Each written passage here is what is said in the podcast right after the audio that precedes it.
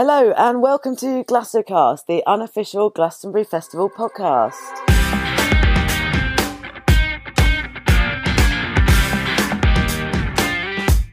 I'm Jessie, and today I'm remotely joined by Miguel and Rob. Hi. Hey guys, Miguel here. Good to see. Oh, I say good to see you. I'm so used to saying good to see you. Good to hear you guys. Yeah, really good to hear you both too. So now it would normally be the time that we set out the episode for you, uh, but this time I'm just starting a little bit different as we have a few things we need to say.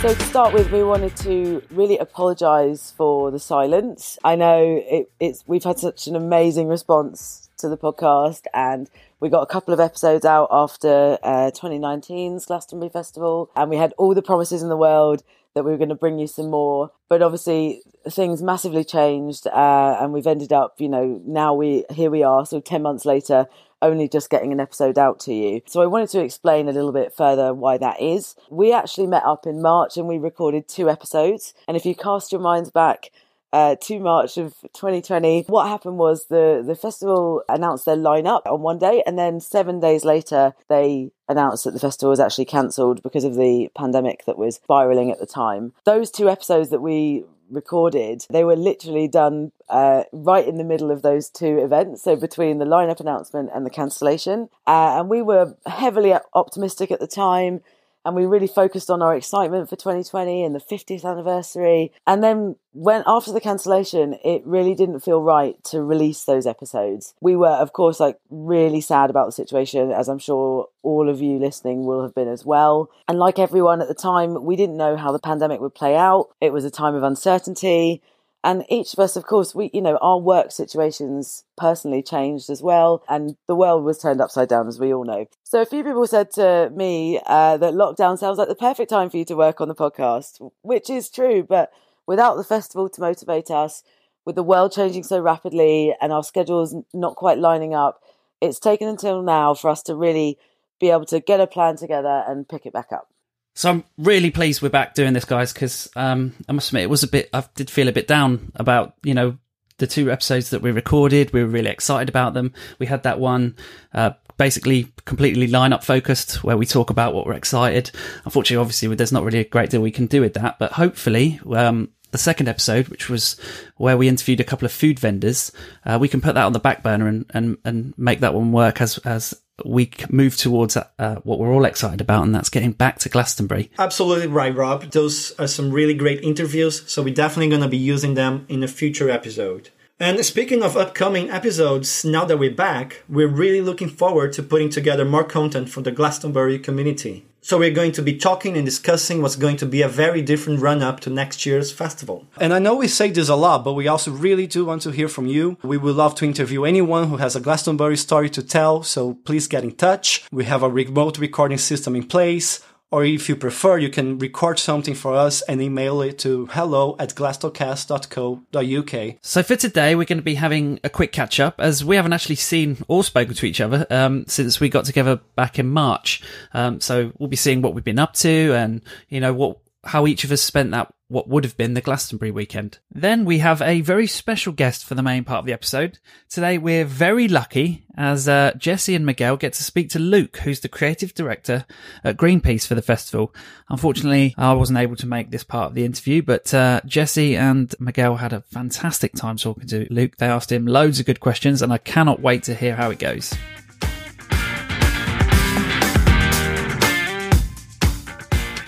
So, Miguel, uh, how have you been, mate? Uh, since we last met, I say back in March, we did those two episodes. What have you been doing since then? Oh yeah, remember March? Remember reacting to the lineup?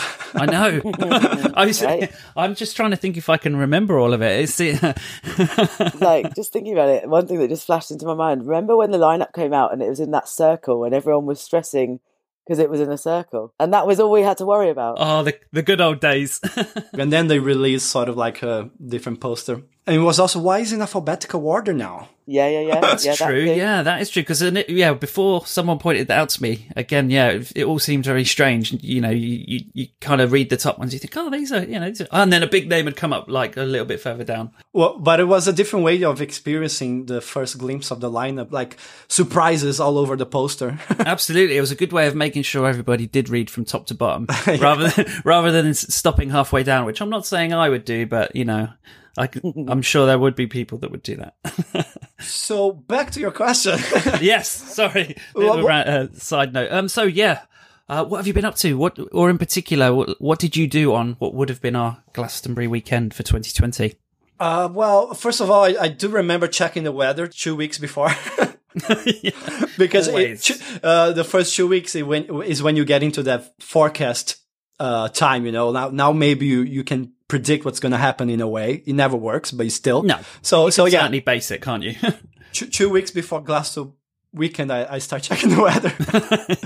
but but I, I, let I let that go quite quickly. My friends kind of told me, Miguel, stop! Don't don't you start. well, yeah, there's no point. Well, don't do it to yourself because I yeah, I mean, I if I remember it, it started to be like really hot, and then maybe on the Friday. Yeah. Rain and it cooled down a little bit. So some some light showers, which I, would, yeah. I, I, wouldn't mind at the festival. To be honest, I wouldn't mind any weather there.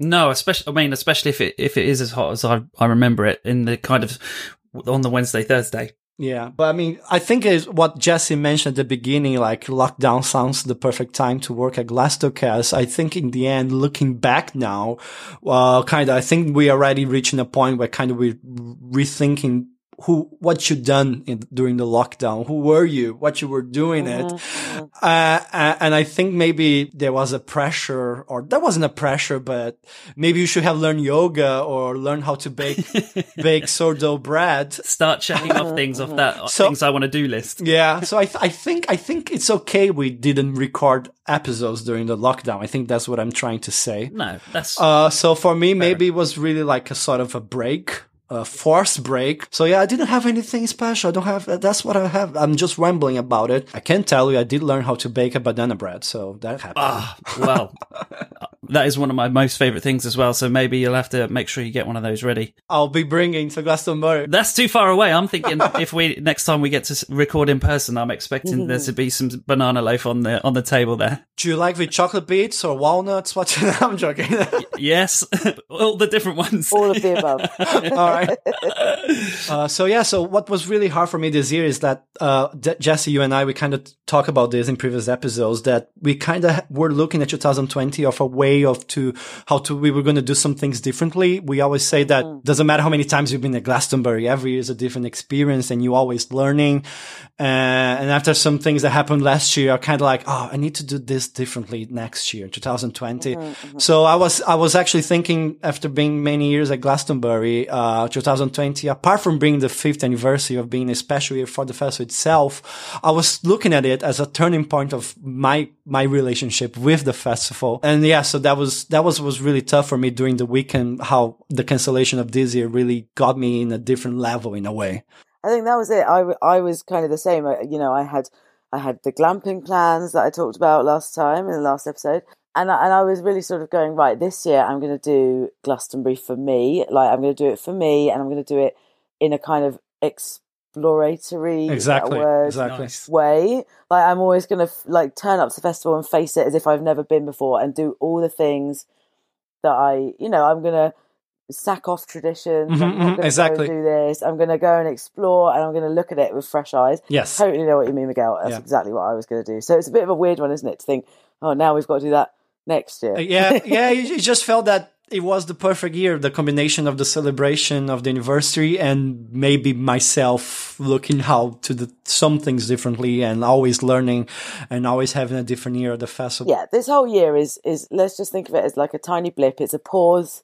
Yeah. You know, just we'll forget. You know, in ten years' time, we'll have forgot it happened. Well, maybe not. But it'll be like the, be the year that it'll be. I don't think anyone's going to forget, especially no, my no, friend, because no, it was going to be my first time kind of not going on my own really. I know and obviously no, and lots of people and we meet up, but I was actually taking my friend and it was going to be his first ever Glastonbury. Mm-hmm. Uh, so obviously we were planning it for ages and I was, telling him everything and he was listening. Yes, yes, in, yes. And then it kind of just went, ah. Oh. But I said, I said to him, mate, you've you've got your ticket. It's guaranteed. We don't have to worry about the stress of October. Let's just Yeah. watch a few things on the TV, uh, and rather than dwell on what's not, we'll we'll look forward to what is. So, Jesse, how have you been spending the, the lockdown? What have you been up to? Well, uh, I've been working from home since right at the beginning. Um, I actually got a new puppy, so that's been basically my entire kind of lockdown has been uh, so training, cute. the, training my little puppy. It's his name, Michael Eavis.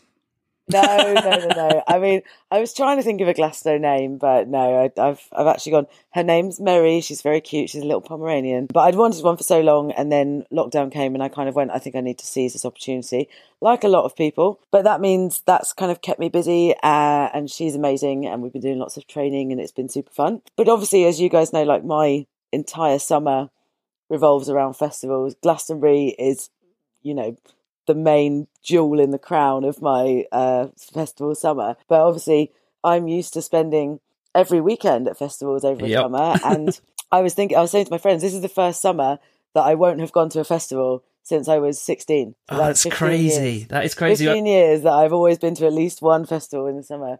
So it feels so weird. I guess we all know at least where your tent is at the moment. Well, yeah, yeah, my tent in my garage is probably getting mouldy, mate. um, yeah, so it's been a bit of a weird one um, for me. I mean, in a way, I, I, you know, I don't want to go into this too much, but the one thing is that it's actually been really nice to. Normally, as I said, every weekend I've got plans, and somebody says to me, you know, oh, what are you doing? I'm like, well, you know, what are you doing at the weekend? It's kind of like, oh, how's October? You know, is my usual response. But it's actually been really nice to kind of get to a Friday and then somebody says like, "Oh, what have you got any plans for the weekend?" And I go, "You know what? No, I don't.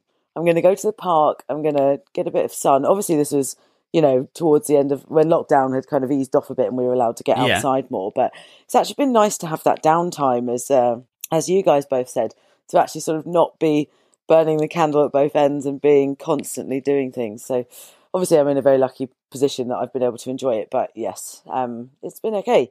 so, what about the the actual what would have been the Glastonbury weekend? How did you find that? I'll be honest, I didn't find it, you know, it was actually quite a weird, sad week for me, obviously. I think, you know, seeing all the, the like social media memories, how horrible are they? You know, you get I those know. memories going like, would have, would have set off to Glastonbury. Do you know what I mean? Like you get that one, the, the starting one that goes, oh, one year ago you were, you know, in my car convoy on the way to Glastonbury. I suppose we all know what it feels like now to be the ones that don't get the tickets. You know, when everyone's posting about Glastonbury, and you think, "Oh, I wish I was you, there." you say that, Rob, but actually, this was a whole big conversation with my mates. In that, what was actually really the only thing that kind of saved me from it was that there was no FOMO.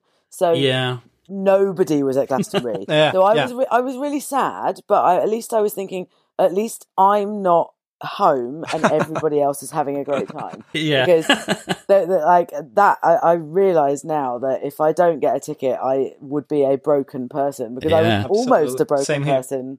I think just the idea of being at home and seeing everything happening live would be awful. This year, at least it was like, okay, well, at least nobody I know is, at, you know, not just nobody I know, nobody at all. But you know what, the the the stuff on the BBC really did perk things up a bit. I I I'll be honest, I wasn't expecting loads from it. I thought oh, I'm going to have seen most of these sets before, but there were a lot of sets on there that you know I'd never seen. I didn't even know that they were recorded. You know, some of them were really old. Some of them we're talking like early 90s that they had these like incredible recordings of that I'd never seen before. So so that did help, I think, being able to you know feel feel a bit of the magic from watching it. And and these sets that you maybe have never seen before or going in even I went into some of 2019 sets that I didn't get to go and see, or I, I didn't think we were going to be very good. And I thought, oh, well, let's go and watch them on the BBC and see. So it was a nice distraction. Obviously, it wasn't like being at the festival. No, and I, I don't think all. anyone would have suggested it would No, be. I mean, no, no, of course, of course. but in terms of the coverage was fantastic, wasn't it? So, I mean, yeah, would you yeah, yeah, yeah. would you say you watched more memorable sets in terms of the ones that you went to see, or did you try and check out more sets that you haven't, or was it pretty Um, even balance? Uh, it's probably even balanced, but I tried to do more that I hadn't seen. Ones that I hadn't actually even seen on the BBC before, because that's the other thing. A lot of the ones that I miss, I get home and I go, oh, I missed that. I'm going to watch it on the BBC. So I tried to pick at ones that I just hadn't seen at all. But I think some of the like compilation, you know, on I think on the like Friday and Saturday, they did like at eight o'clock or something. They had like, they had one that was the legends and stuff. So they had like compilation programs on the BBC. They they were really good. Yeah. Um, And of course, And it wasn't on- just the BBC either, was it? There was a lot of uh, different things going on. Did you? Yeah, yeah, yeah. There were loads of live streams going on, which were really, really cool. Um, there was also, you know, Lost Horizon from Shangri La like the week after, which was really Exactly. cool. There was a lot from Glade as well. I mean, I must admit that I probably spent Yeah. more time on the social media side of it than on the BBC personally. But yeah, great stuff. There just seemed to be so much content.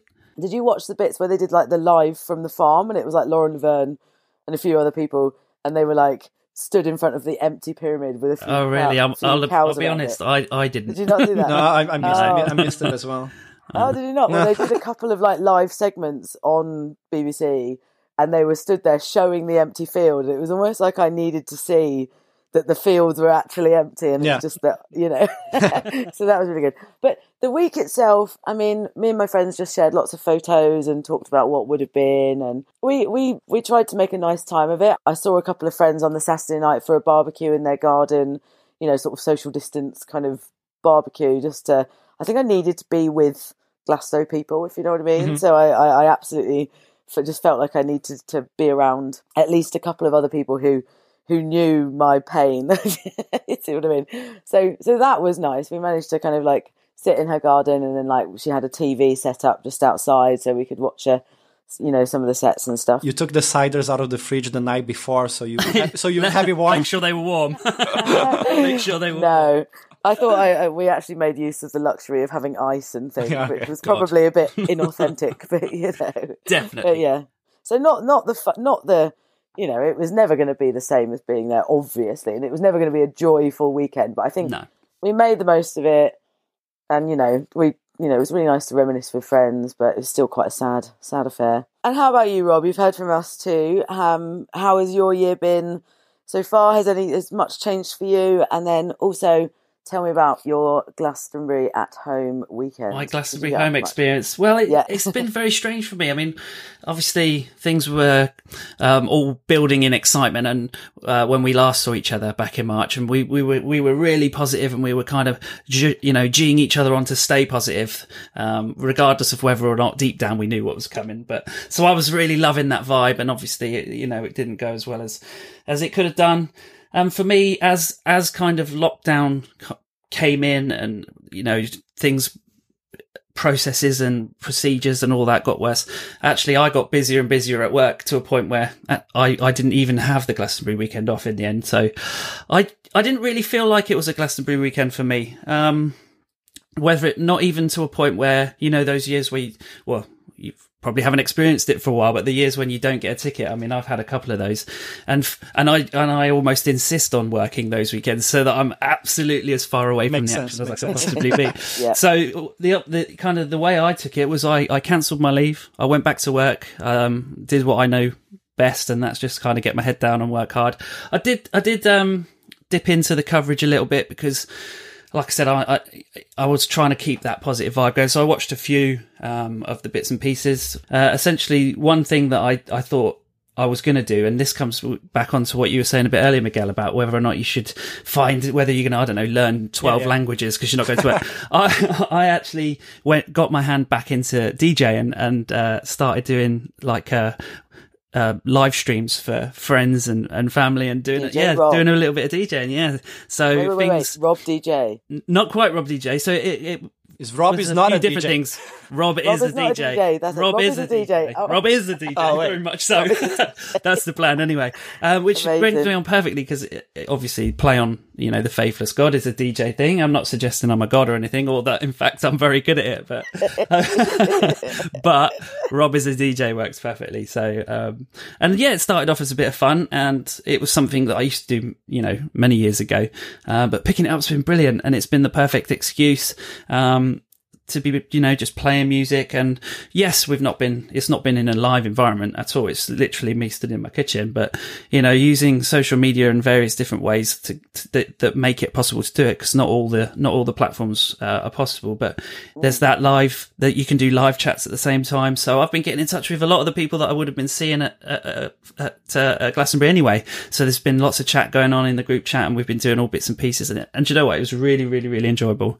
It's really cool, Rob, because like you said last year that you know you had a really music year last year. I Do did, remember? yes, After, at I the end, did, uh, yeah. After the festival, you're like, I've had a really music year, and it's really kind of inspired me to get back into music. So Exactly that. It's And- amazing that you've you've you've found the time now. I've, to, I've followed through on it, and, that. and I've jumped in with both feet as well, and I'm I'm not going to stop. So Rob, I've- so so a question for you: If you could DJ at Glastonbury, which stage would you pick? Ooh, great! Oh, um, gosh, that is tough. Do you know what? I think I'll it, would. come on. I'd I'd pick Glade. I'd pick Glade. Glade. Oh, yeah, yeah. I love that. I love that stage. I just love the environment in there. A lot of like my favorite DJs that I've seen over the past few years have been in there. So So follow up question. so, okay, so okay, you're gonna DJ at, at Glade. At, at, at what time of the day or night do you see yourself being able to play now? uh, probably I don't know 11 a.m. on a Wednesday right, or something. Sound check. That's it. I'll have my phone. Just that you know, make sure everybody brings a glass and make we'll make it a bit louder. But you know, who, who knows? Who knows?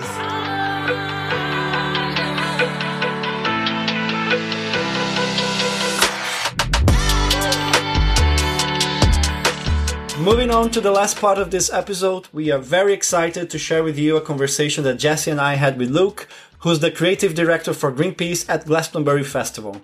It was such a pleasure to talk to him and get some insights on all the hard work that happens behind the scene to put out a fantastic field at the festival.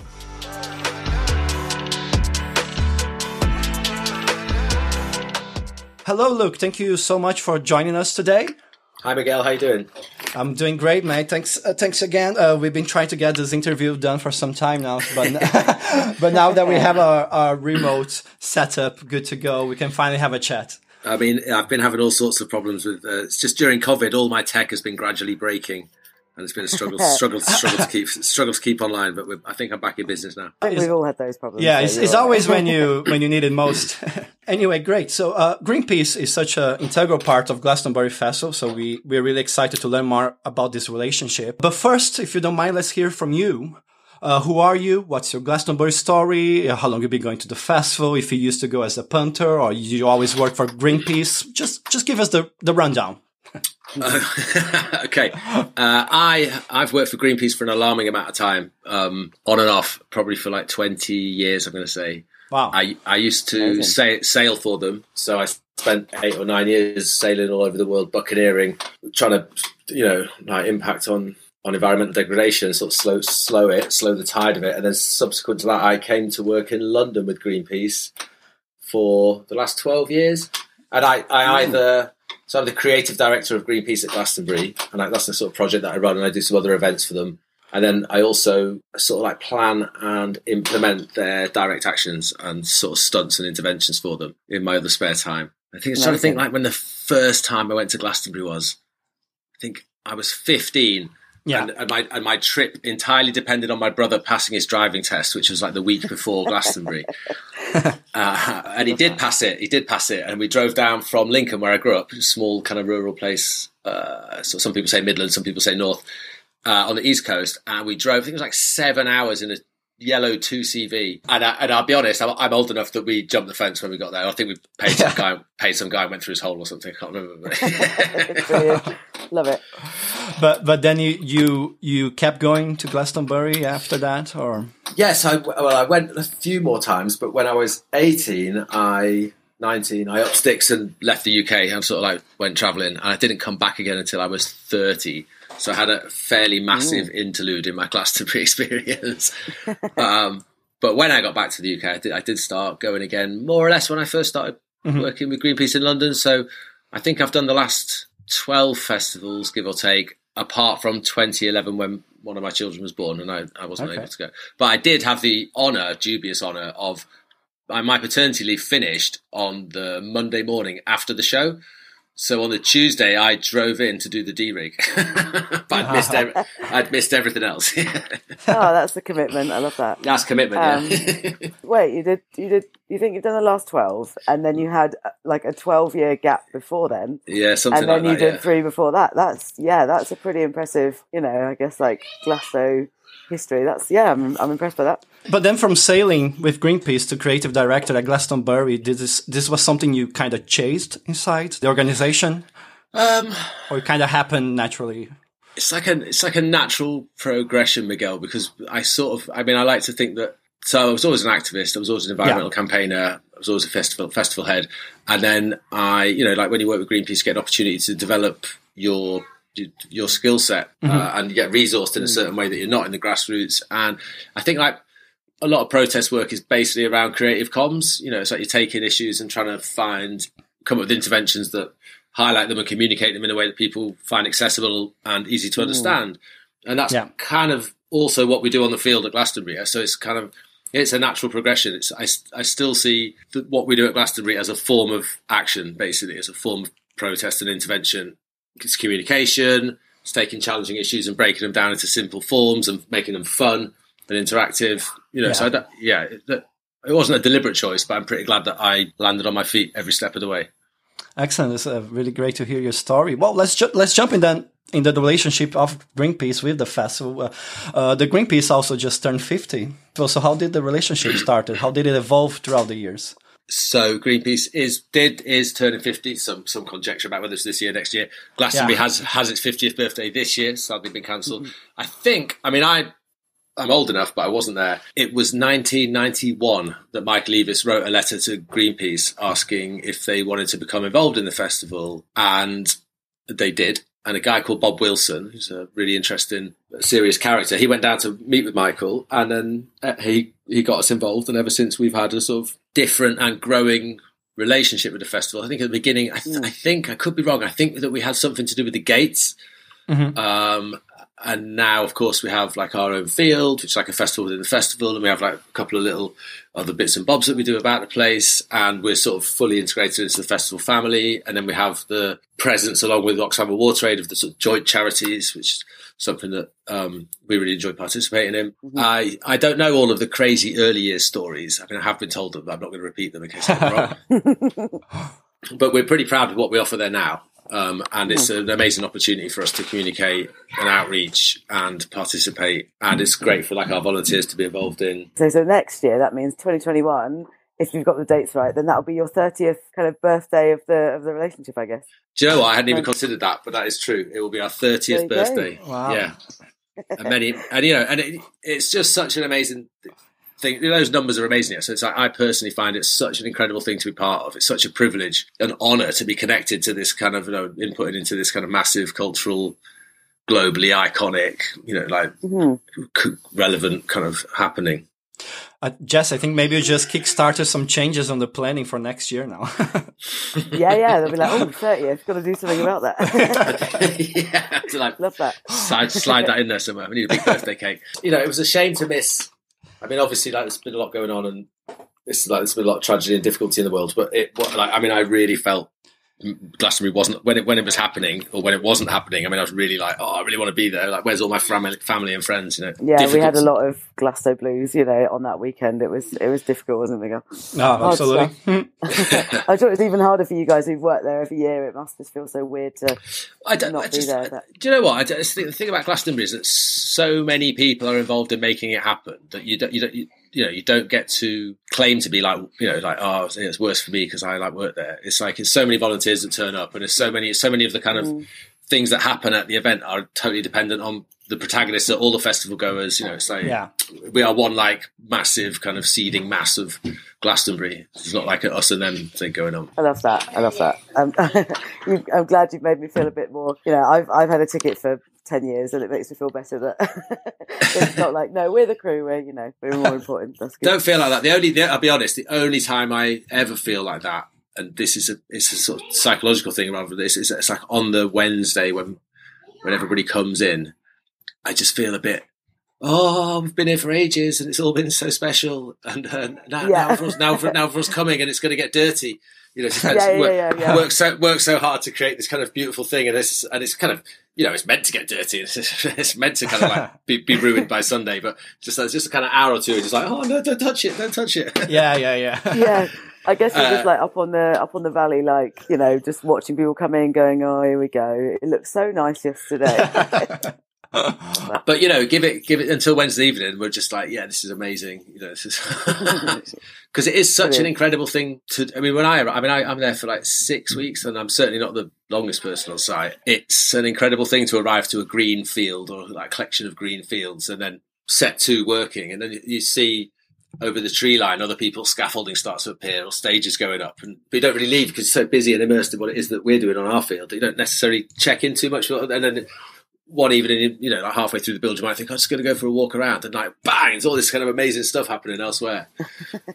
It's, Oh, it's really- amazing! Like one year, I'm going to get there for the build, and I want to see it. Not all of it, but you know, it just—that's the one thing we always say in all of our all of our podcasts is that, like, you know, it's all good being a punter, but like being there to see the to see the build and sort of Yeah, watch yeah. it go up must be so beautiful. I think the incredible thing about the build is that we, I mean, certainly on our field, and I think the other fields are the same. It's like it's there's always new people and new creative ideas, but there's also kind of a lot of people returning from previous years. So we have our own culture and community and family. So like in our in my in my field, we only really recruit new build crew through friends of the current build crew, and we have the hmm. kind of we have our own culture of kind of like people come into it and they're, they're part of it, obviously sort of mutually supportive, and then all these freelancers pick up work in other places during the year. It is good to be part of the build, but I must also say, in case anyone's listening that wants to get involved, it's also really good to be part of the de-rig. it's like yeah, shouldn't shouldn't just run off after the show. It's like you've got to stay and complete the mission. yes. Uh, yeah. that's your emotional journey. Arrive to a green field, build a city, have a massive party, do some political campaigning, you know, like see some incredible artists and acts, and then like return it to a clean, beautiful, pristine farmland again at the end, and everything packed up, neat, ready for the next year. I always think like maybe it, I don't know if I'd feel quite sad like packing it all away. I'd be like, oh, here you go. But yeah, you're right. When you return it to a green field, it's sort of I'd say that full circle feeling. I like that. So we we have quite a few people who who listen to our podcast. You know, when we uh, this was before the 2019 festival when we first started, and we created like six episodes that were like a guide for people who'd never been to Glastonbury before. Loads of people got back to us and said, "Love this. This was brilliant," and it really sort of made me feel you know, just more prepared for my first Glastonbury. Um, Sure, obviously, yeah. there's gonna there was going to be a load more people that were going to have their first festival this year. Now that's been postponed to next year. But my question to you is, you know, we're talking about Greenpeace here, and the fact that you have your own field, which is awesome. You have your own area in the festival, and as you mentioned, it's known as one of the many festival within festivals. So if nobody, if, if somebody's never been to Glastonbury before and never been to the Greenpeace field, you know what what can they find there why would they want to come check it out i mean obviously they can look on the lineup and see oh there might be a band there that i want to see but what other things do you guys have going on that Yeah, I mean, we. It's it's like a personal philosophy of mine, and it kind of fits with. Uh, probably because I like totally. If you cut me open, I'm like a stick of rocky. I say Greenpeace, but it's like we're a field for doing. So hmm. that you can you can come and have a shower. You can come and go on a climbing wall. We've got a giant six and a half meter slide you can go down. Mm-hmm. We've got a skate ramp um, with lessons on it. So there's, these are all, there's all sort of things that you can come and do for free. So you're not just like passively consuming the festival as you wander around. And then we also have hmm. the stage. It's like pretty impressive lineups these days. And then we have cafe, a bar. There's some giant some artworks and sculptural installations. But but basically, what we see our role as, and then of course I mustn't forget that we have we're 20 hour, 24 hour field right. So then we have the rave tree in the evening. That's like a 24 and a half meter high steel Yeah. tree that the canopy's made out of waste plastic and so on and so forth. We're pretty pleased with that as well. So we have some pretty kicking parties later in the evening. But in mm-hmm. the daytime, you know, we try to sort of phase our field. So in the in the morning, you can have a shower, get a coffee and a pastry, maybe read the paper or sit down and like talk to one of our communicators about kind of like issues that are prevalent to you. Like have a look around at some of the exhi- exhibits that we've got. And for the rest of the daytime, we sort of try to divide the field into a couple of areas. So we have what called destination zones. So it's a stage uh, and the kind of fun and the acti- activity things that are happening. And then towards the back of the field, we have a kind of quieter area with art and like um, the opportunity to do screen printing of like t-shirts or uh, talk to volunteers from Greenpeace about either what it's like to be an activist or what you know about climate change or what it is that you can do to help. So we, and also I must say it's like different every year because we pick a different theme and narrative every year and then refresh the field to to represent what the issues are that we want to talk about. And we use our features so for, as mechanisms of communication. So, for example, the the slide, for example, that was born in a year that we wanted to talk about overfishing and uh, sort of the problems of the oceans. So we built a life-size super trawler, like a 64 meter super trawler in the middle of the field. And had a nightclub Yeah, I was going to say it. that. I remember the boat. Yeah. Yeah, Uh-huh. and it had a nightclub inside it. Had a stage. Um, had like you could go you could go up it and look out over the whole festival, and had like audio installations and stuff. It was pretty fly. And but at the back of it, it had a little hole, and it was called the bycatch slide. And if you went in this little hole, and I think actually this is like one of the things that I say to people is like, look when you're at Glastonbury, look for like the small hidden openings because they lead to some of Yeah. the kind of best stuff. Yeah. But it's like there was a small little hole that said bycatch inlet, and if you went into it, then you got treated to this kind of incredible experience, which is you crawled through these tunnels. There was lots of electronic triggers with lights and sound, and then you climbed up inside the scaffolding. It was done out like a kind of giant children's soft play. And when you got to the top of the oh. Cool. scaffolding, you came out on the top of the ship. You dressed up at the top of the trawler. You dressed up as a fish, and you went down the slide. And that was a mechanism to. So you basically went on this sort of digital journey of being a fish, and then you went down a slide. And we believe in the idea that if you can make people feel something, they're more likely to remember it than if you just tell them it or show them it. All we wanted to show people was that there's a thing called bycatch that comes from super trawlers, and it's bad Mhm. Mm. because it's that's festival vibes. here. we don't get like too carried away and too detailed, too down and heavy on anyone. But hope we hope that later, when they get home and the word bycatch comes up in the newspaper, or they get an email from Greenpeace, they might actually read it and engage with it. So we sort of try to sort of lead people into like these issues rather than like ramming them down their throat. Because come on, man, we're at a festival. Like, Yeah. You know, you just know that some guy in the morning has just sat around a tent with his friends and they'll be like, What did you get up to yesterday, mate? And he's like, Oh, do you know what? I went up to this hole in a boat and then like crawled through this Yeah. thing and I climbed to the top of this ship and like dressed as a fish and Yeah. went down the slide. And his mates are probably like, What? nah. And of course, I the thing that. is that the, the, the beautiful thing about Glastonbury in particular, but kind of festivals in general, is that you can kind of get people out of their comfort zone and you can get people to, you know, because they're like feeling good, having nice times. You can get them to do things they wouldn't ordinarily do, such as dress as a fish and go down a Mhm. super slide, you know. Amazing. Yeah, I love that. I love that. So did you did you design that? Because that was going to be sort of my next question. Is that you know you as creative director, you know we know that you have like themes every year, and then you base the field, you know, the field around that. So I remember, you know, you've got the polar bear and things like that, and I Oh, to the Rory, yeah. things. Yeah, yeah, yeah. So do you? You know, uh, do you design that every year? So you get given the theme, and then you go, right, okay, what we're going to do this year? We're going to build a boat, or we're going to do this. Is that is that your job? And then if Yeah, so, how long before the festival? Like, how long do you have to design that? I'd love to know.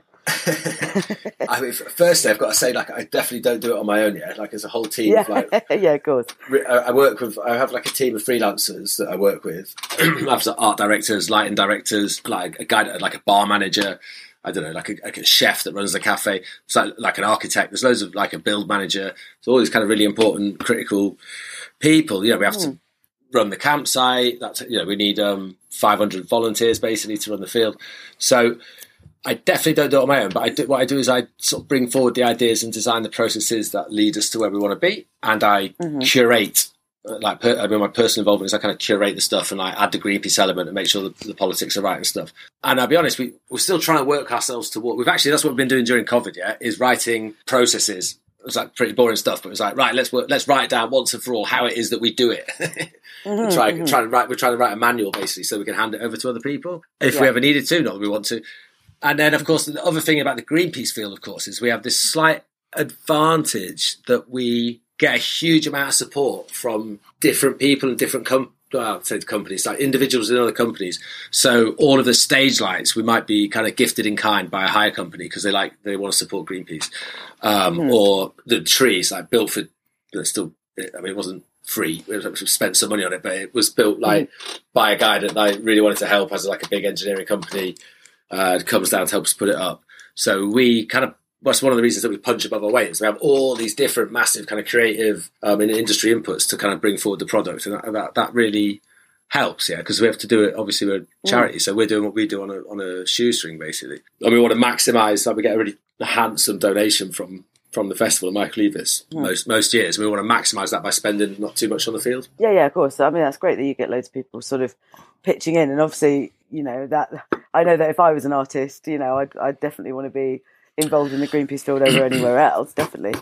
I think that we're just lucky to have some of the people that come and work with us that we do, and but so are all the other areas of the festival. Because I certainly don't think that we're unique in the sense that um, people want to come and do stuff for cheap during Glastonbury. 'Cause I think the whole of the festival, like I said before, is constructed on all the people that are there, and pretty much everybody that's working at Glastonbury, right down, right from the kind of headline act to you know me, is is taking a like hit on their way just to be just to be part of it, yeah, and just to pull it Mm. off.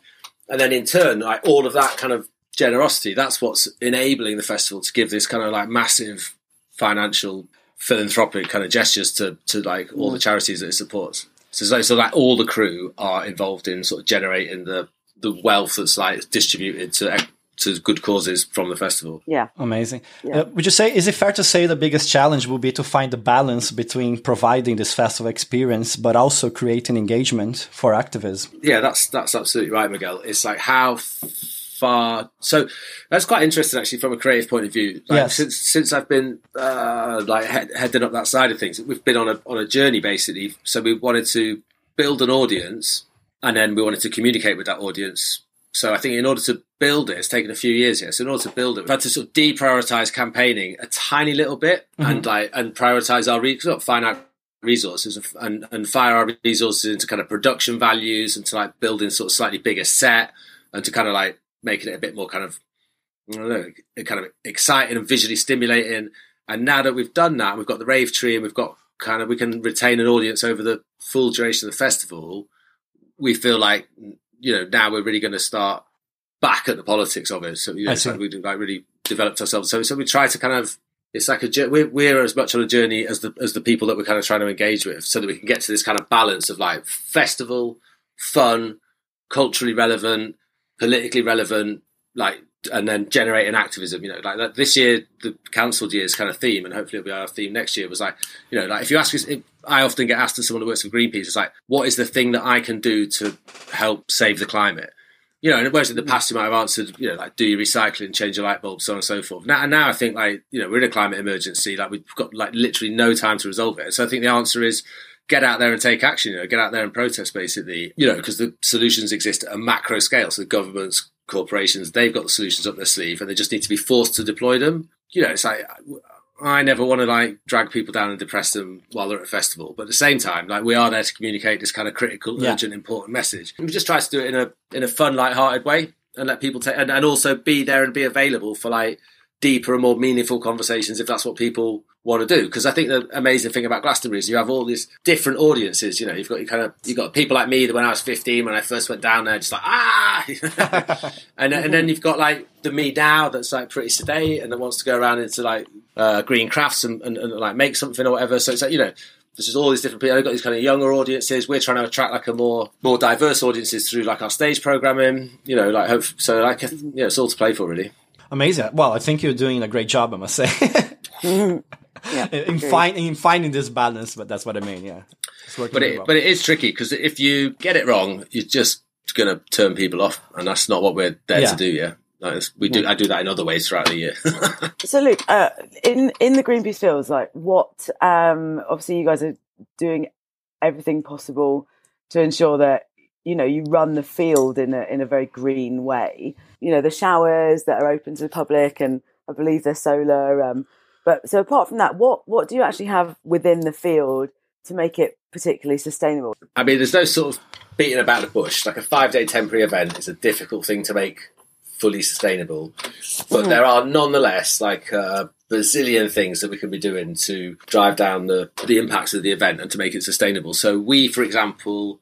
And all the other areas of Glastonbury, to be fair to them, and the festival itself, we're like super minded of this. We have a design philosophy in my area where we have kind of thought through the entire process from start to finish, and that means when we so we come up with an idea of a thing that we want to do that we want to make and then we determine what we're going to make it of and how we're going to make it. So we use for, a lot, for example a lot of scaffolding because that's like a hireable item. So you're not, you're not like taking anything virgin and using it and throwing it away. And then we clad the scaffolding in in timber which we then decorate and paint or put paste ups on and that that sheet material we we work everything out in dimensions around plywood. It's a bit boring for people. It's like so sheet of plywood was eight by four, so we design everything in eight foot and four foot dimensions, so that we try to cut as little wood as we can, and then every year, at the end of the year, we can stack it all back up. We put it into storage, and then we get it out the next year and use it again. Uh, and then we also think about like how many how to store things. So how much stuff can you fit on a van? Um, how do you cut something to make sure that you're maximizing the use of that journey?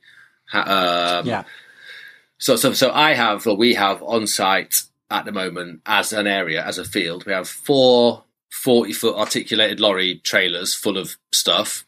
and we have 150 giant pallets of stuff, all of which is either materials, structures, like actual things. That, so the, the tree, it's there, yeah? Like it lives in the truck, it comes out, we put it back up, we Uh-huh. decorate it again, put different lights on it. So the kind of idea is that you basically put the same field up every year for the, for a few years, but you just make it look completely different with your scenic decor and your messaging. Mm-hmm. Or you can pick stuff up and move it around the field, but you're never actually really changing everything all at once because that's such a kind of huge material input. And then mm-hmm. we we look at like vehicle journeys. We look at like we've got like vegan catering. We try to run as much of the stuff on solar as we can, and then when we can't, we use, look for like not burn to not burn too much diesel on the jennies. I mean, it, it, it runs through everything that we do. It runs through everything that the festival does. You know, so we I don't know, like our cafe is a really interesting example. So our cafe, we try to source all of the food from within 40 miles of the festival site where possible. And we try to pick it all up on the journey that the chefs make from London. So they try to drive Brilliant. through and then the stuff that we, uh, like stuff where we couldn't. So like, I don't know, olive oil, we, we went to Palestine and bought, well, didn't actually go. We bought it from Palestine and it got delivered by sailing ship. Wow. So, so we're trying to like be. I mean, it's not. It's not to be holier than thou. It's to try to demonstrate that, that it is possible to run a business in this way and still turn a profit. And that's something that we're going to that, that the chefs are going to feed back in kind of symposiums to the catering industry, for example. So, you know, we try to use the field as a petri dish for like other like pretty tangential like things that like places that we can make a difference in the world. It's a constant kind of conundrum how to make it more and more and more sustainable. But Yeah. we like, I mean, you look at Shangri La; they, they they- they're building everything out of waste, basically. Um, Yeah. they're they're smashing it. You know, it's it's difficult, but we are constantly minded about it. I mean, obviously, that's like our primary motivation is to live sustainably, uh, and that's, that's for all the crew that are attracted to work for us. Because I mean, like most of them operate on like voluntary or semi-voluntary basis because they're like backing the cause, basically backing the cause. So we have this kind of we have like a whole philosophy, um, and we. I, I mean, I have like a storage unit where I spend all year kind of collecting other bits of scenic salvage. And then in our design process, we, we sort of sort of take a look at like, right, what have we got? Okay, we've got perspex. We've got a load of perspex off that guy that was throwing it away. Brilliant. Let's make light boxes. You know, so this year the field will have a load of light boxes on it with words on it because that's the that's what we found in the skip. Basically, that's what we're going to make it out of. We do have like some new material inputs, but but as little as possible. It's amazing. I just love the level of detail you go into, and like you know, especially you know, just things like the the olive oil and the and the chefs driving down from London. I love that. It's, it's, it's amazing. Yeah, you know, the, the showers they are. We get um, loaned a wood pellet boiler to heat the water. Yeah. and then we saw sustainable wood pellets, and then now we're thinking like maybe actually that's kind of not not not not fit for purpose anymore. So we're looking at we are now looking at solar and like uh, uh what they call ground source heat pumps. But obviously, then we need to go to Michael Eavis and be like, Michael, we need to dig a massive hole in your field. um, but he's always super supportive, yeah, because he himself is like a massive environmentalist, yeah. Like, I mean, the things that he, I mean, okay, it's a dairy farm, yeah, but the, the, the things that he's done on his dairy farm are like totally amazing. He's got like a methane collector from like the from the from the cow dung, yeah, which is then used to like power the farm. But, you know, like I mean, that, that guy is like all in. You know, it's like so, he was like totally early adopter of solar panels. You know, I mean, I'll give you an example. Last year we went to him and went, Michael, we want to install a sort of semi-permanent sculpture in the field and we want to connect it to your beehives via the internet and we want to turn it into kind of live like audio visual like immersive kind of like experience. That people are going to like sit inside the sculpture and the, like the, the audio tree it's like with this artist called Wolfgang Buttress this totally amazing guy. And it's like all and the, and the activity of the beehive is going to trigger like all the audio and visuals in the in this kind of area and he was just like, yeah, totally amazing. Just get on with it. And he gave us, uh, he gave us like so much support. You know, like we get the, like what people don't understand about, or maybe don't, isn't recognised or shouted loud enough about Glastonbury is that, but the very, very core of it are some farmhands, just this team of incredible, hardworking farmers. And they, they spend some of their year farming and the rest of the year just putting in giant logistics for Yeah. the festival. But what they also do is like they build sculptures, right? like, I mean, we like I had a hand in building it, and I had a crew to build it. It was an incredible amount of support from from basically the local kind of agricultural community because oh, we need chainsaws and sticks, and we need like a mini digger with an auger bit to drill like eight thousand holes. And like they're hmm. just like Michael's just like, yeah, I'll, I'll send the farms down. Send the farmers down.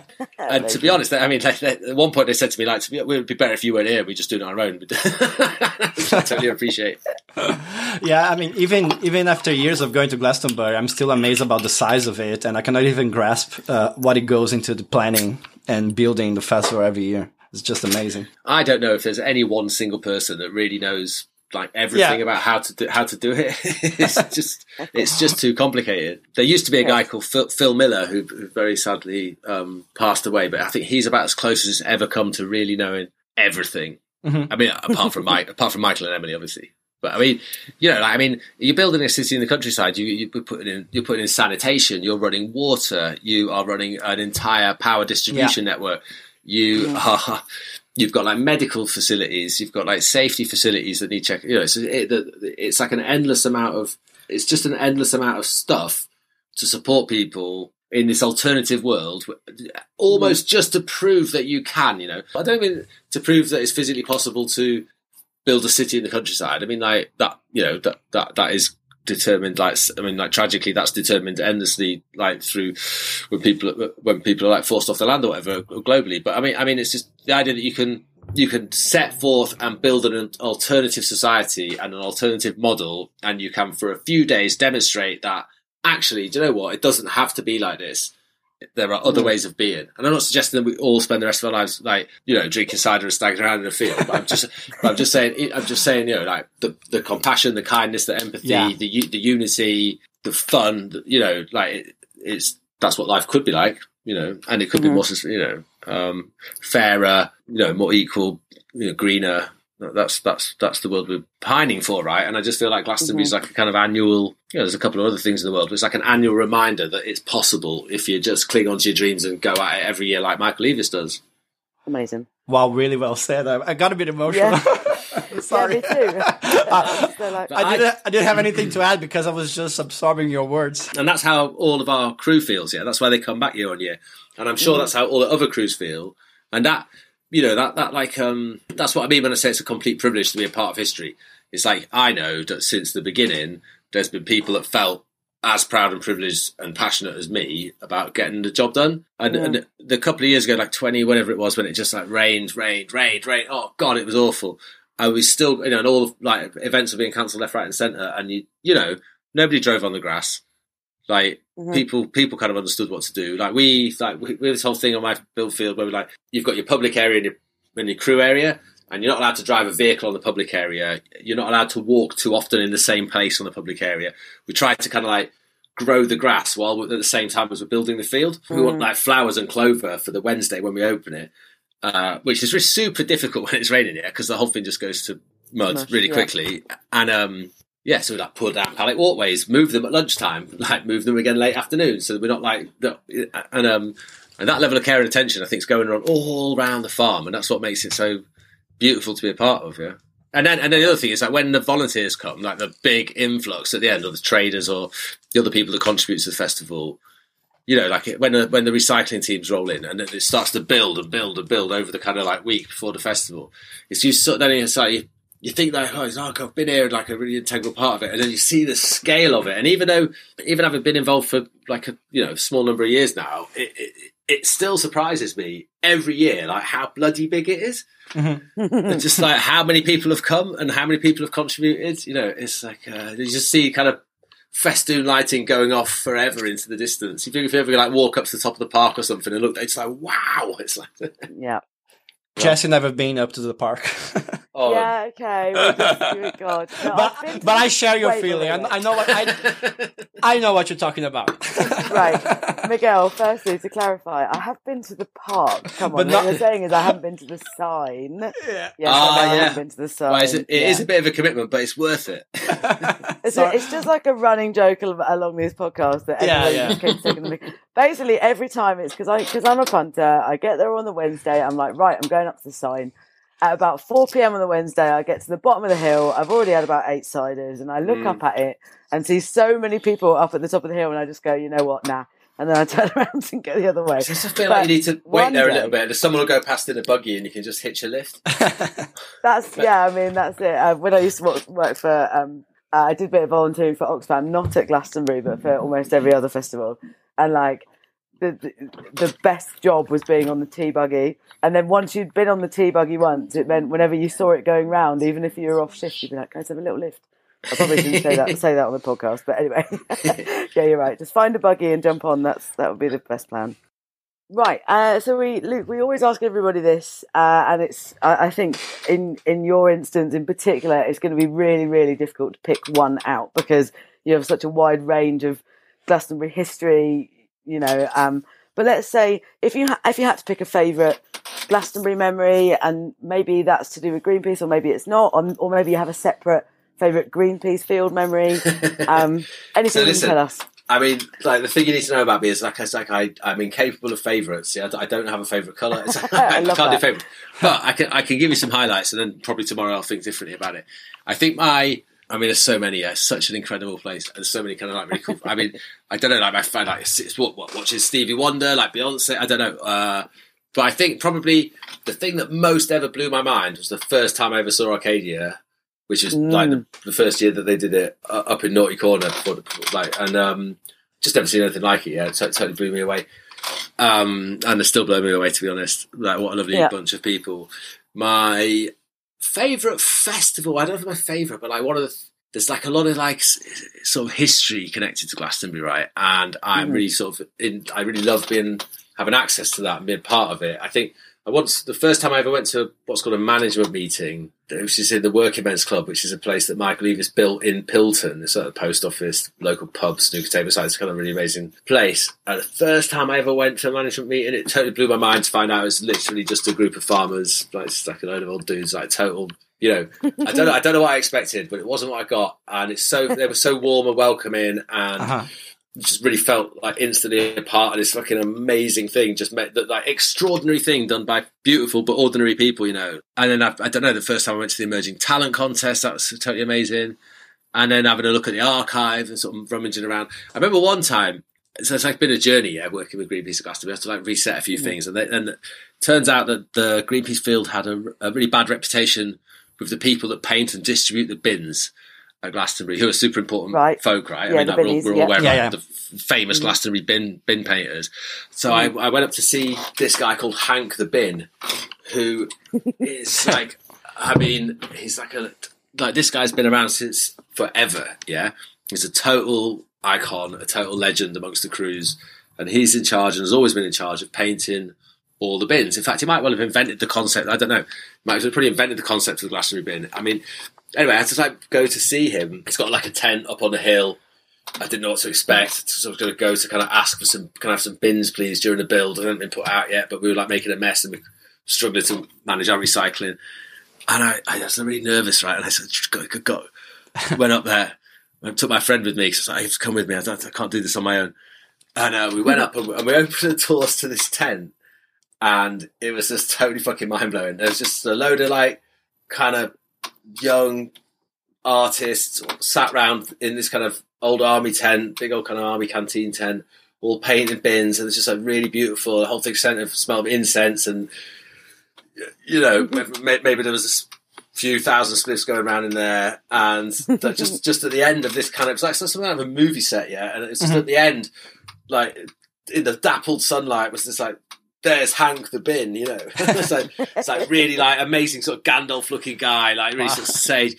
So I went up to him really like, oh, Hank, hi man, I'm like, I'm Luke from Greenpeace, and like here, here, like, there's a bit of beef, but like, you know, just let you know that like, you know, we take we take you take take recycling really serious, and like, do you reckon we could get a couple of bins, mate? And he's just sort of like, he never spoke, he just sort of pointed to a pile of like immaculately painted bins, just sort of, and it was like, you know, you can have four bins or whatever. It's like, I just like. Uh, you know, I just felt like I have arrived in the kind of like somewhere in the Glastonbury infrastructure. Like this is it. If you get access to Hank the Bin, you're like, you're, you're that's it. You're kind of in. You're in, yeah, you're in the inner circle. If, you, if Basically, you've yeah, spoken to like- Hank the Bin and he's bestowed some bins on you. I, you I don't think they. I just don't think they let anybody in that tent. You know. It's It was the beginning of the truce. yeah, yeah. And but it is, and now, yeah, that's right. Yeah. So now, now we like have a, a, an artist called Hannah Bunn, who's one of the kind of like top bin painters, who's who's committed to like doing some kind of special themed bins for our field. So we have like really built like that's the level of detail we're going for. Yeah, it's like we're trying to kind of like make excellence from uh, across like everything has to be integrated right down to the kind of bin what you see on the bins. Yeah, I love that. Special Greenpeace bins. Great Brilliant. story. Great story. So look, so of course this year has been challenging for everyone. Uh, so just uh, if you want to quickly talk how was dealing with the cancellation, if you can give us uh, an idea if you how far were you in the planning for this year? If you're going to roll over for 2020? Well, I mean, you already told us that you have everything in the field and you kind of just adapt. But anyway, if you just want to talk to us about that. Yeah, whatever you can tell us. We realize uh, we don't want you to give away any big secrets or anything. But... No, that's okay. That's okay. So the thing, I mean, I, I mean, sort of the truth of the matter is that we're fairly far along with our kind of field development for this year. We had we, we pretty much had it in the bag, and we were just absolutely devastated, like along with everybody else, that the festival was mm. cancelled. I mean, although to be fair, that's the least of the worries, like at an international level, and yes. you know, there's a lot, lot, mm. more going on or whatever. But uh, nonetheless, like at a personal level, it's very catastrophic. And um, probably the worst thing that happened to me personally as a result of COVID. But um, I mean, nothing's really gone away yet. We're, we're living in these really strange times.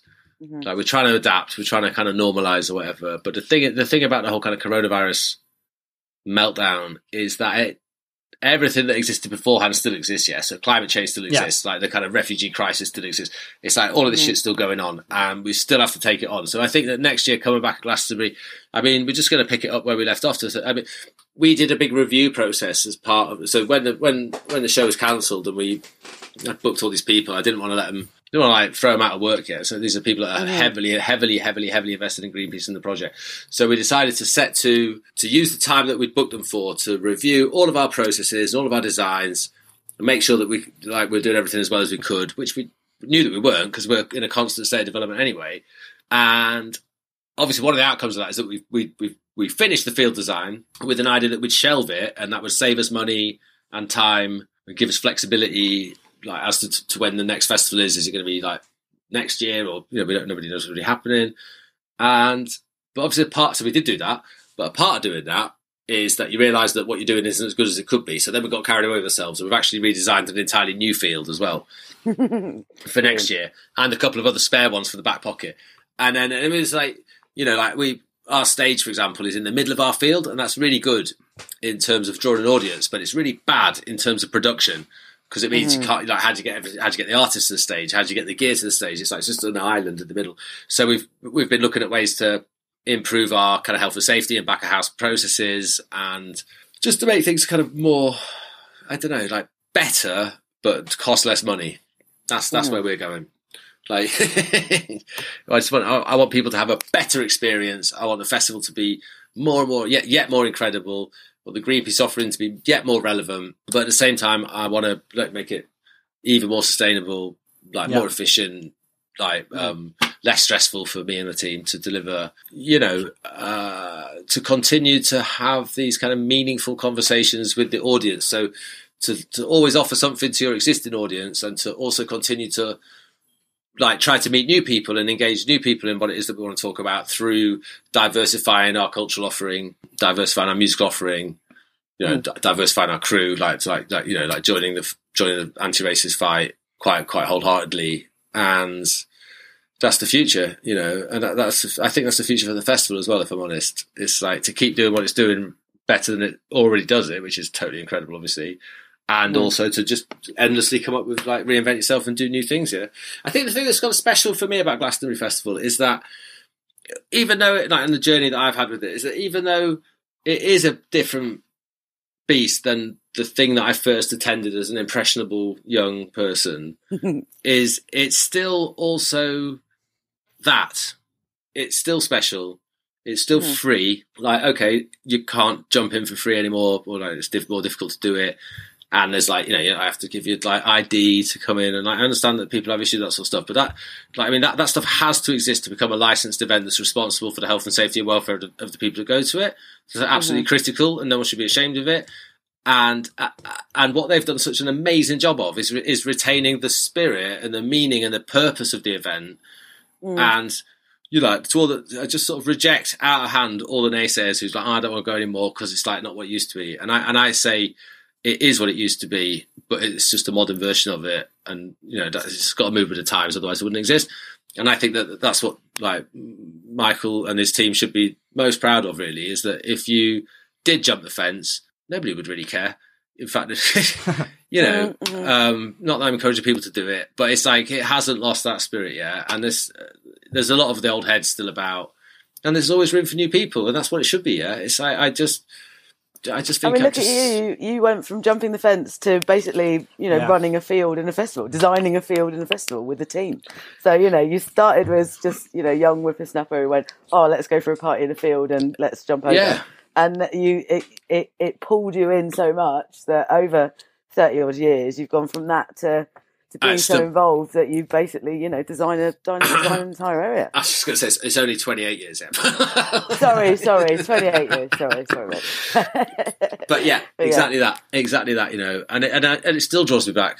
So I've had some Yeah. people say that to me, sort of go, "Well, it's not the same as it used to be. It used to be this, you know, hippie fest and all this kind of thing." I'm like, but you know, I mean, I've been going for ten years and I've seen it grow and get what what the work, you know, what an outsider would say bigger.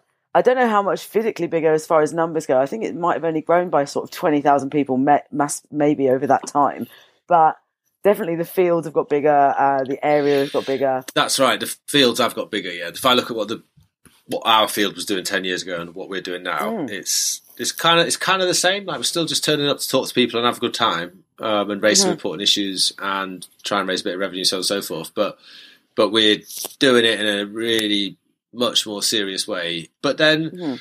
it's worth it because the outputs are greater as well. And actually, and I'll be honest, it's like if you want to if you want to be at the greatest party in the world, you better turn up. You know, it, because that's what makes it the best party in the world. It's like it's it's hmm. not a competitive creative arms race, but hmm. nonetheless, it is like a friendly. Like everybody's pinching ideas off each other, and like you know, the bar hmm. just gets higher, and like the, the you know, my like crews just get more solid, and like it's like you become more inclusive, and therefore it just gets better and and better and better. Yeah, and uh, I mean, like like all creative processes, there has to be like decay and like whatever, like things have to go and new things have to come, but.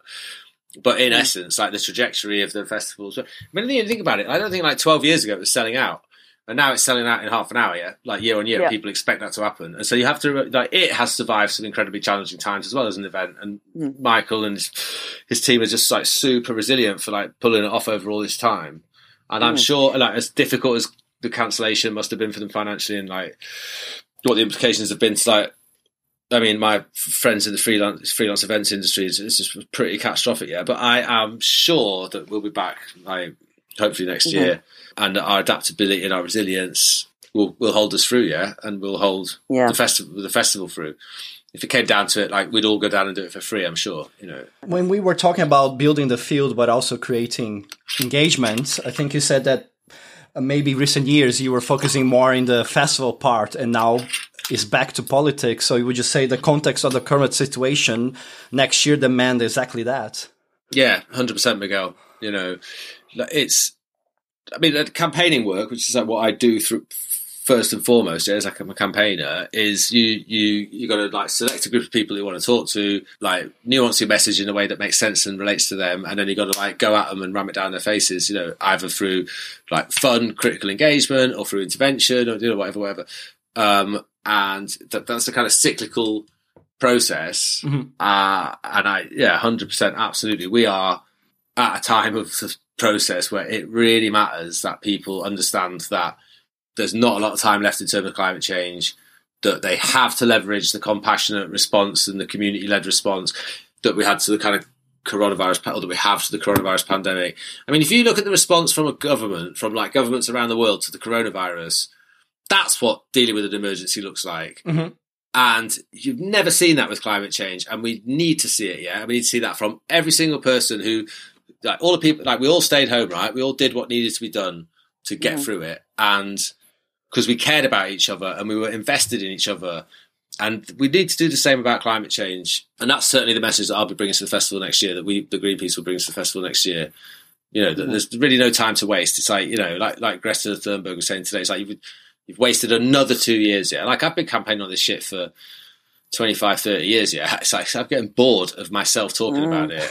Um, and it's just we're you know, like I've got children. Yeah, we're running out of time. I don't want to be alarmist, but like Christ on a bike. Yeah, we are running out of time to get on and deal with this stuff.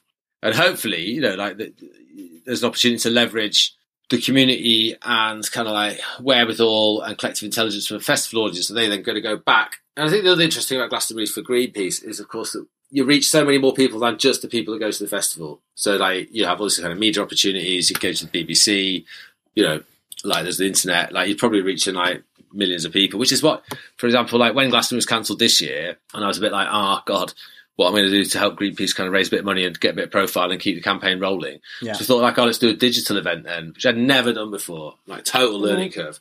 Like, I mean, I. I, I, someone helped like me and my friend Katie, who's a, kind of another kind of key Greenpeace person in the Glastonbury project, Katie Duffy. We met an agency and they supported us with it. And this guy called James is our stage booker, who's totally James, James Barnett, totally amazing. And then we brought forward a digital event. And that's now having done that as a response to COVID, I think we're going to try to include that in our day to day Glastonbury offering next year. I see. Um, so that you can reach beyond, you can use the festival. It's an incredible opportunity for Greenpeace and Oxfam WaterAid to reach beyond who's at the festival and to reach the kind of millions of people that are engaged with the festival Yeah. through other forms of media while it's going on. And actually, probably got an audience of like, I don't know, 15, 20 million people there, which so you could do something with that, yeah? That's like, if you can I think convince you all know with that as well. Like the one thing we noticed this year is that I, I think the fact that the festival didn't happen this year, and people were, you know, tuning into whatever footage there was. yeah. People were people were starting to realise that it's not just the BBC footage. Do you know what I mean? Mhm. There's so many other places to Glastonbury, and if you guys had like a digital element, there would be people who would be scrabbling for that because Yeah. And I think you know, that's what all the areas just have the main realised. stages. Hundred Yeah, yeah, percent. So I love the- it. I mean, I understand why the BBC do their coverage as they do, but No, they course. there's a story that's not being told there, which is of all this other stuff at the festival. I mean, if- you know, the Shangri-Las, the on fairgrounds, the kind of hidden art installations in the Greenfields, Yeah. Mhm. Arcadia. You know, like there's just a bazillion. Like, I don't know, like minuscule sound, like t- just totally amazing. All of theatre and circus, totally mind blowing Mhm. you know, um, no, none of that. I mean, it's, I don't mean, I don't mean, I'm not criticizing the BBC. I'm just, sort of- it's just a, a relevant. It's like none of that is represented in that coverage, and Mm. I guess that you really have to be at the festival to kind of see that sort of stuff. Probably what all the areas have realised, like I've, my, me and my team definitely realised, we can broadcast this, uh, we can reach more people, we can make.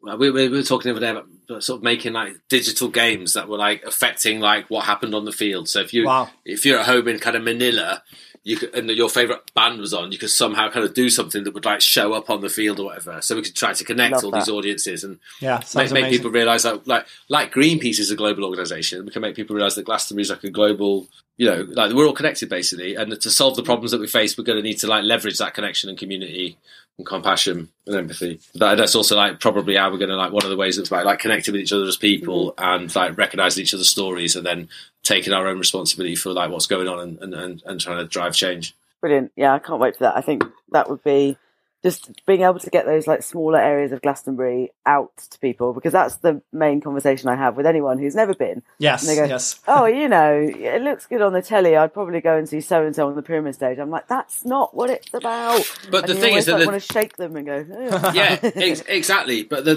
the what the BBC did do do is they do an incredible job of representing these incredible artists who are doing amazing Oh, yeah, performances. And that like but but on top of that there's a red button dude and like or a blue button Yeah. maybe and like depend, depend, depending on which one you press you could, go down a different Yeah. rabbit hole, you know, quite literally maybe. It'd be amazing if you could do some sort of live streaming bits there some next year for actional areas, kind of, you know, version Yeah. two or whatever. Actional area. I think it'll be version three by then because we've got another thing in the pipeline for later in the year. But yeah, Ooh, that's Oh, uh, had it here first. yeah, you did hear it here first. Yeah. Um, okay, this has all been amazing. It's been so so good to speak to you, and honestly, I could listen to you talk about Glastonbury and Greenpeace for hours. But we'll just finish on one thing. Um, you sort of mentioned in various, you know, answers to other questions about, you know, what we can do and, and how important it is for people to get out there and and show their activism with with protests or whatever. Um, but I mean, outside of the festival, if you could sort of summarise, what's the best way if one of our listeners wanted to get involved with Greenpeace or you know wanted to really push their sustainability this year or Well, listen, I mean, that? Get- get- kind of resources or getting involved with Greenpeace is super easy. Eh? Just go to the website, click on uh, get involved, and then I think there's like six or seven drop down options. You know, you could.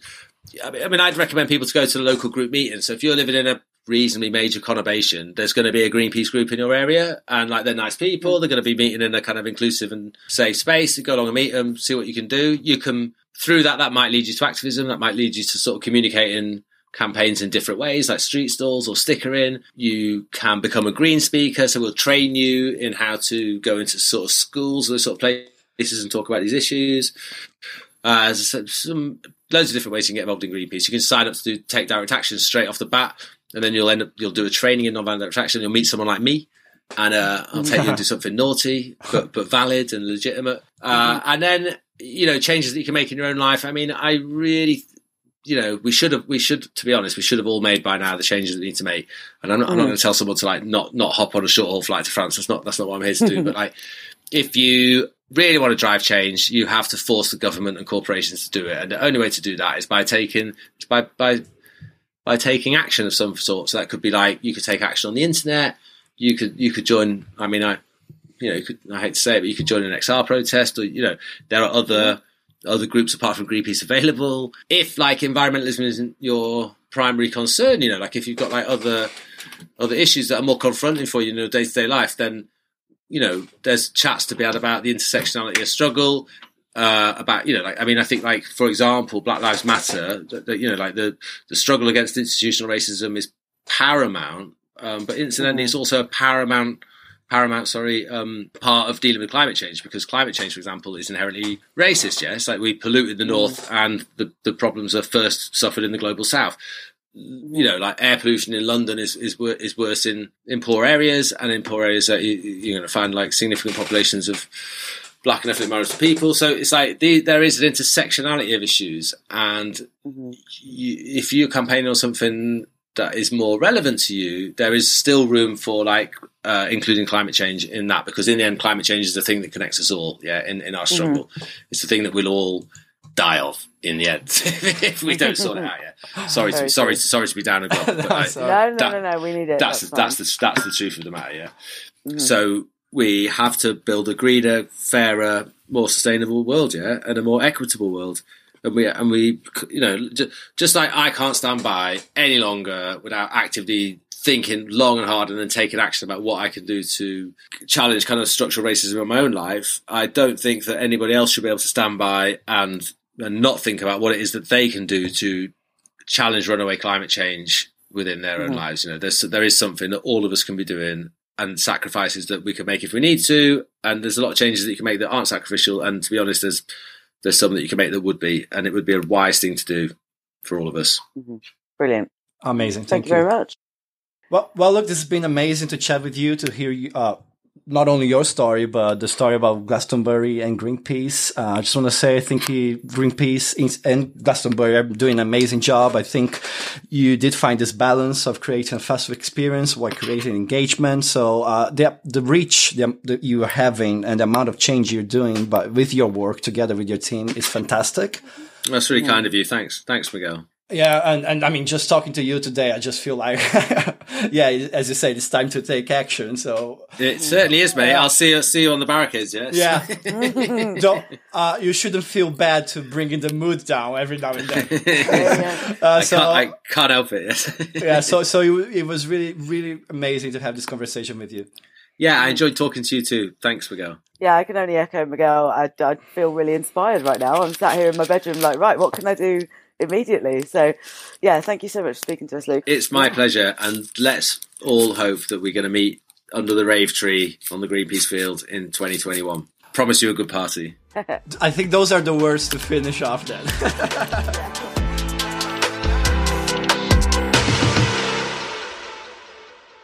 Oh, that was a great chat with Luke, and what amazing work he does with his team at every edition of the festival. How great that he was able to combine like these two passions. Like he's been going to the festival since he was a teenager, and he engaged in activism, and now like he's combining all this at the festival. Like, yeah, well done, Luke. mm, yeah, it was really really cool to speak to him.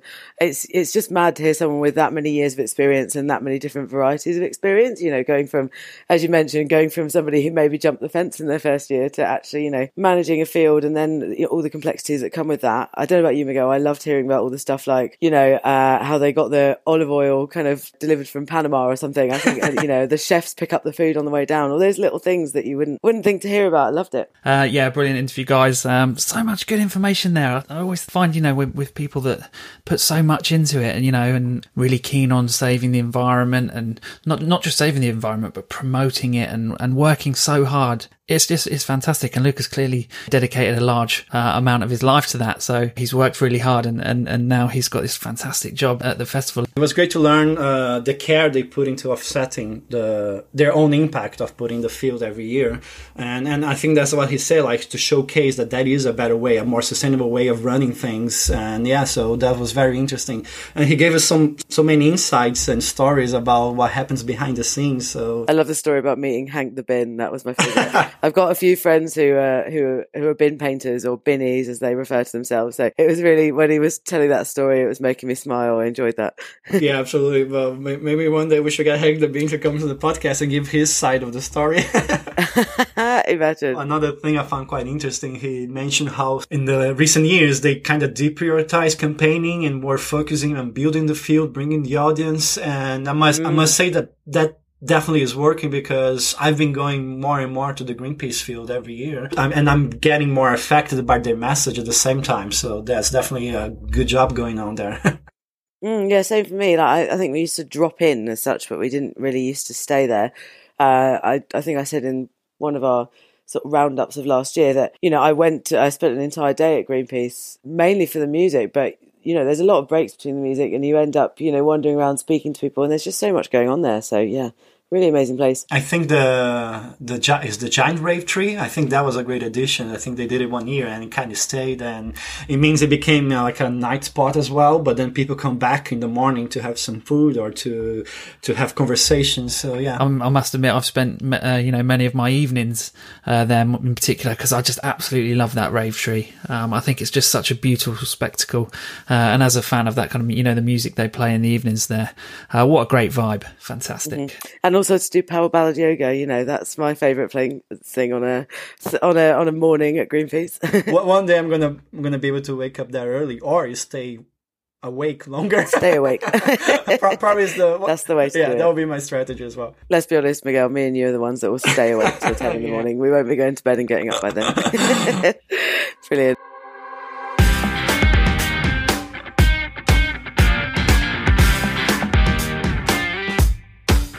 Well, so I think that's that's it from us for this episode, Jesse.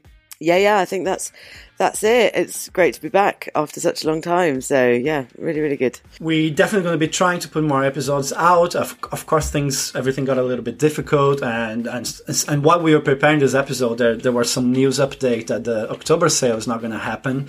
So it's definitely going to be a different run up to the festival, as we mentioned at the beginning. But we're looking to hear your stories. There are 50 years of story that we can listen and interview people about.